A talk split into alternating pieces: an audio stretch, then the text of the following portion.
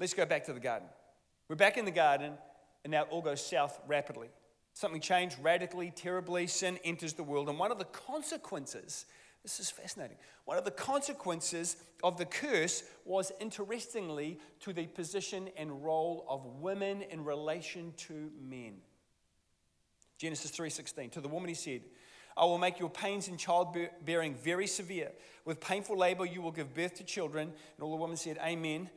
And your desire will be for your husband, and he will rule over you. Now, this is, this is a cataclysmic shift because prior to this, rulership was what occurred uh, for men and women over creation, over the animals. Now, a cataclysmic shift occurs where rulership now is extended for the first time in history between a man and a woman. It was never intended to be that way. Let's jump forward to the cross because that was when Jesus came to redeem the world from what? From the curse. Galatians 3:13 Christ redeemed us from the curse of the law by becoming a curse for us. A few verses later he writes, "So in Christ Jesus you are all children of God through faith. For all of you who were baptized into Christ have clothed yourselves with Christ. There is now neither Jew nor Gentile, neither slave nor free, nor is there male or female, for you are all one in Christ Jesus." Now, this is amazing. God removes the curse, takes away male rulership, which was the fruit of the curse, and restores the balance again between men and women in the kingdom. What is God's intent? Clearly, gender equality in the mission that God has for human beings on the earth. So, obviously, this begs the question what the heck is going on then with 1 Corinthians 14 and 1 Timothy 2? So, what we've got to do is we've got to examine this by looking throughout all of Scripture. So, we're going to do that. We're going to go through on a whistle stop tour through Scripture, and I've just kind of picked a handful. It could have gone on so much there. And, and please be aware that, yes, particularly in the Old Testament, there are plenty of, there's plenty of gender bias. But it makes sense. That time in history, not unlike today, but it was highly patriarchal. But even more importantly, in the Old Testament, the curse had not yet been reversed. So we would expect to find gender bias in the Old Testament. But what is intriguing is that we also find God's intent coming through anyway in the role that some women play, which are utterly ordained, ordained by God. Now, what we're looking for is three things. We're looking to understand God's perspective on the things that Paul raises in those two scriptures, which are number one, speaking in church or, speaking in the gathering of God's people. Number two, a woman instructing a man. And number three, woman having authority over a man. So let me just rip into this. We're going to go through this pretty quick. Here's just a sample of them. Exodus 15, verse 20, we read about Miriam, the prophet. What is she doing? She is prophesying, bringing the word of the Lord. Who to? Bunch of women that's, that having like a women's small group out the back of the tent? No, she's bringing it to the, to the nation of Israel. In Judges 4 4, Deborah, not only is she a prophet, this woman who's the wife of Lapidoth, but she is also the, the, she is the prime minister of Israel at the time. She is leading the nation. 2, 2 Kings 22, we find the prophet Huldah, a woman who has been consulted by five men who have been sent by the king so that they can get instruction from her regarding God's plans for the nation going forward. Right off the bat, we're seeing in the midst of all this, God is ordaining women to bring leadership, to speak, and to bring direction. First Chronicles chapter 7, we read of this chick called Sheerah. She's a woman who founded and built three Israelite towns. Now, she didn't do it herself. And she didn't do it with a woman's small group. Yeah. Esther the queen influenced the king and saved the nation. Let's jump into the New Testament, Acts chapter 2, the day of Pentecost. God speaks and says, Our sons and daughters will prophesy. Uh, and on, on my servant, both men and women, I will pour out my spirit in those days, these days, and they, plural, will prophesy. Acts chapter 21, Philip the evangelist, one of the seven that were chosen to deal with the the feeding of the widow issue, had four unmarried daughters who prophesied. Who did they prophesy to? Their, their kind of girlfriends that they did coffee with on Tuesdays down at Starbucks? No, they prophesied to the church in Caesarea.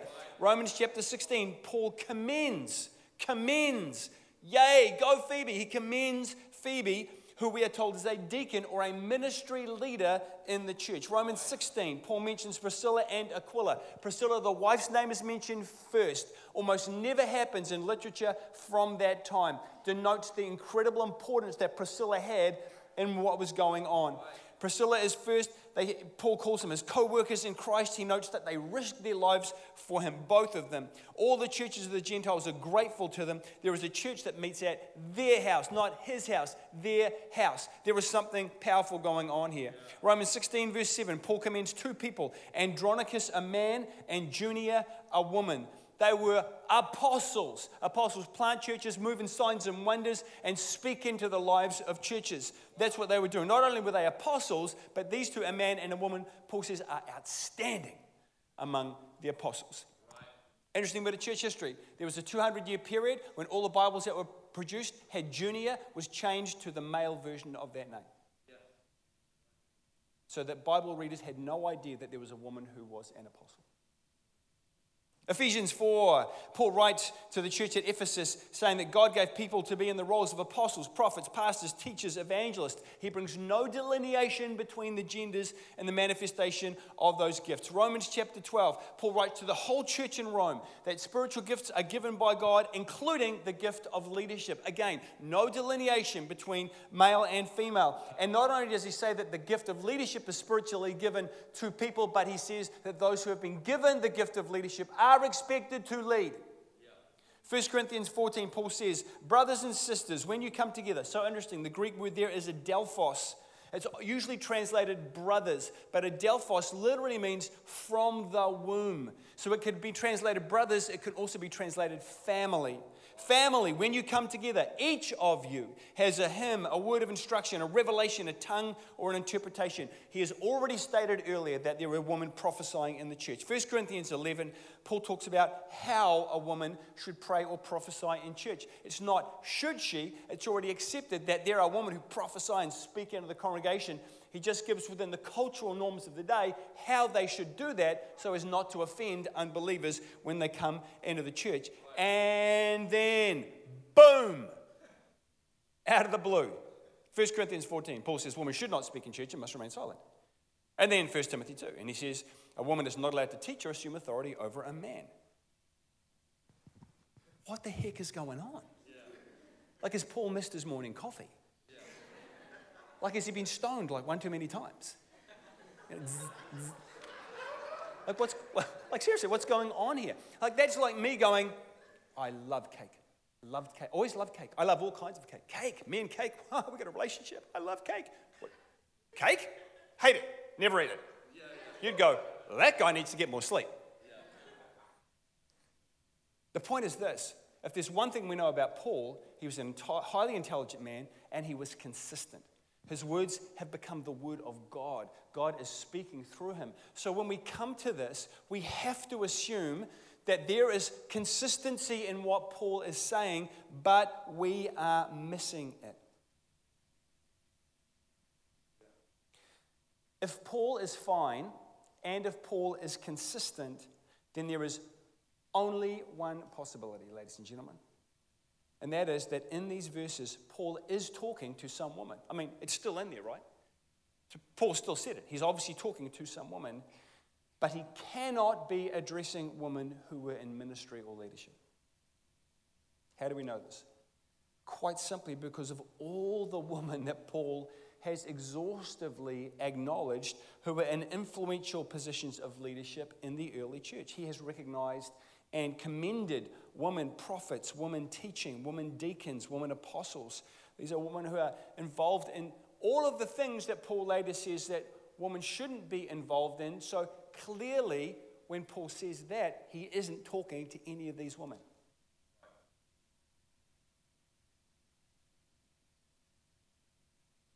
Paul is speaking to women who were not leaders and who were out of order. I suggest that we miss it because we don't understand the contextual realities of what was going on at the time in the church of Corinth and in the churches that Timothy was working with. That we don't understand the differences in the level of education in the day between men and women. Women simply were not educated. And so we completely miss what Paul is saying. What is completely clear to Paul and clear to Paul's hearers is unclear to us. I suspect that Paul could never have imagined the drama and damage that those words he wrote would inflict on half the church for the next 2,000 years. And I bet that if he could have known, he would have rewritten those words to make them more clearer. I think that he would have taken much more care with how he phrased that to make clear for us what is already crystal clear for him. That both men and women were to be fully involved in the mission of the church. So I'm going to suggest tonight that we could actually perhaps paraphrase these scriptures to give us a better idea of what Paul might say. In fact, I would suggest that maybe if Paul could rewrite these, knowing what, what would happen and how the church would take and twist what he said, I think he would perhaps maybe say something like this. Let me paraphrase 1 Corinthians 14. For God is not a God of disorder, but of peace, as in all the congregations of the Lord's people. This disorder is not acceptable. Now, I'm obviously not talking to the women leaders, women apostles, women prophets, women deacons, but I'm speaking to the women in the congregation. They need to understand that they should remain silent in the churches. They're not allowed to speak, but must be in submission, as the law says, instead of being rebellious and calling out questions. If they want to inquire about something, instead of calling out and disrupting the meeting, they should ask their own husbands at home, for it's disgraceful for a woman to speak in the church like this. Likewise, I think we could paraphrase 1 Timothy to catch Paul's actual intention in this. A woman who professes to be a follower of Jesus, who's in the congregation, but who is obviously not one of the acknowledged leaders, who is a learner, recognizing the lack of education available to women in that era, such a woman should learn in quietness and in full submission. She's not permitted to teach with her inexperience or to assume authority over a man because we know that men are educated, but women have not been. And so, until she gains an education, she must be quiet. Here's the most important thing where the weight of Scripture is consistent apart from one or two verses, question the one or two verses, not the weight of Scripture. You know, in a court of law here in New Zealand, around the world, the standard of evidence required to convict the guilty party is what they call evidence that is beyond reasonable doubt. Beyond reasonable doubt acknowledges that there's always a little bit of doubt. We're never really, really sure. We, even if we were there, differing eyewitnesses will have slightly different accounts. So, in any situation, when someone is being convicted, there's always a little bit of, oh, I'm just not 100% sure. It's called reasonable doubt. But to convict someone, there has to be enough evidence that it is beyond reasonable doubt that, yeah, absolutely, that happened, they did that. When the burden of evidence is overwhelming, we have all the evidence we need to make a judgment. And I'm telling you today that it is beyond reasonable doubt that women have a shared ministry in the kingdom of God, and it is time they took their place. Is Paul opposing women in leadership? Absolutely not. Is Paul opposing disorder and disruption in the church? Absolutely. Is Paul speaking within a particular cultural context text that, if we're honest, we don't really get? Of course. So, what does the Bible show us the place of woman is then in the church? I would suggest that it is divinely ordered but culturally constrained. You see, culture is the influence of earth, purpose is the influence of heaven. And we are all caught somewhere in the tension between those two. But let me give you four things we must understand about women when it comes to God's church. Number one, women have an equal gifting. You know what? God is an equal opportunity gifter. Unfortunately, mankind isn't, but God knows that. And God is well able to take a woman who wants God's plans and purposes for her life and get her exactly where He wants her to be.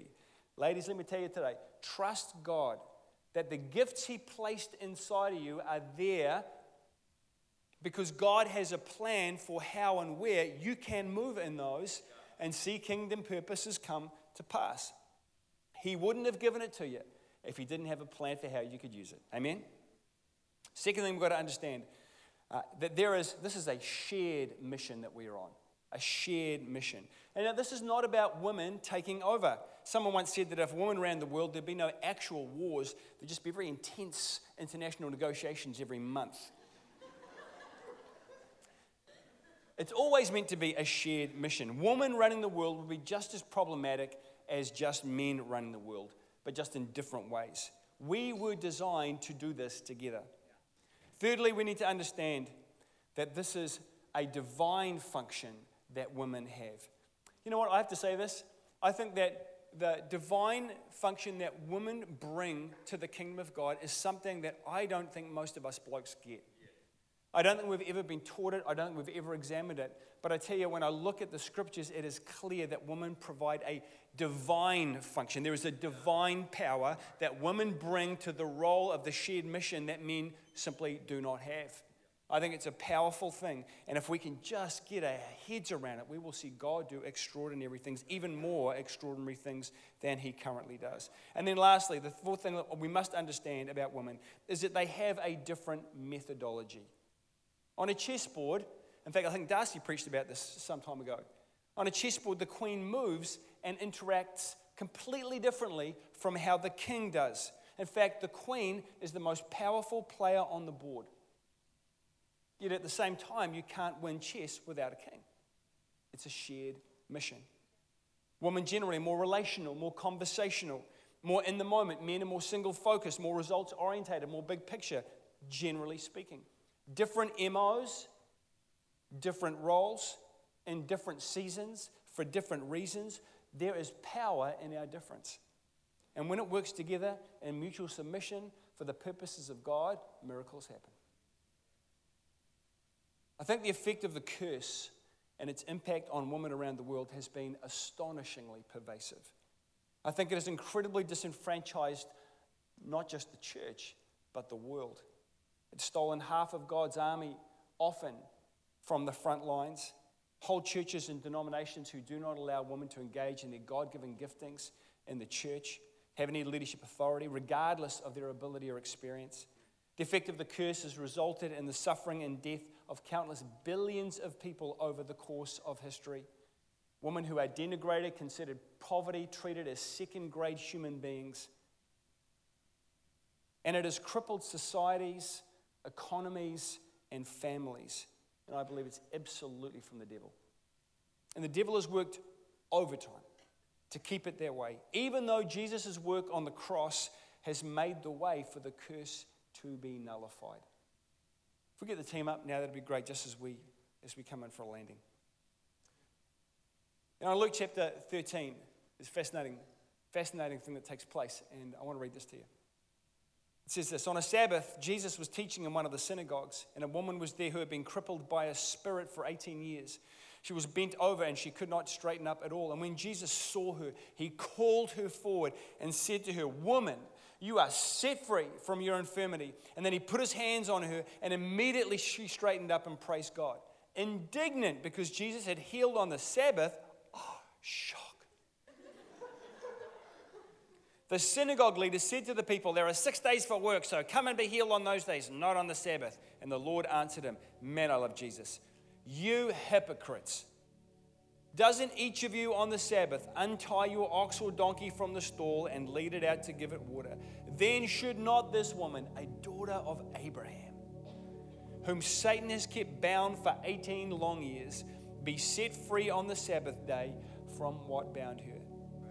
Around the world, around the world, Satan has kept our woman bound for far too long. Should not every woman, every daughter of God, be set free from the misunderstandings about the role and gifting and mission that God has that have held our girls back from the purposes of God? May we enter into the shared mission together, ladies and gentlemen, believing that God's intent is our best strategy. May each one of us use the gifting God has given us and expects us to use. And, gentlemen, I'm speaking to you now.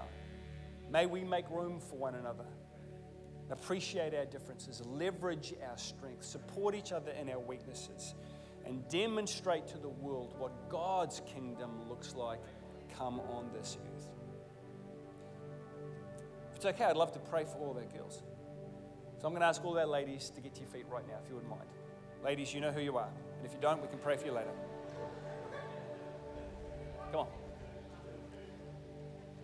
Come on, girls. Let's just let's just take a moment. I just want you to close your eyes and open yourself to the Lord. You know, there are some of you here didn't even know this topic existed. It's been very interesting and academic, but it hasn't really emotionally impacted you. That's okay. This is still good for you anyway. There are some people here who've been living bound for years and years, being told that they have no place, no place to lead, no place to be involved, no place for their giftings in church. And it has been a ceiling on your soul, and God is going to set you free tonight.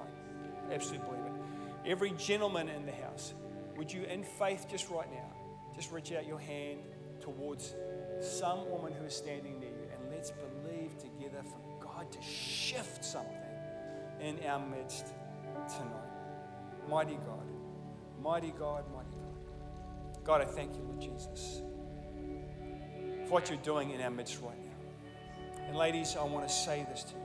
I bless you in the name of the Lord. I bless you in the name of the Lord. May you rise up and take your place because we desperately need you to. The Lord bless you and keep you.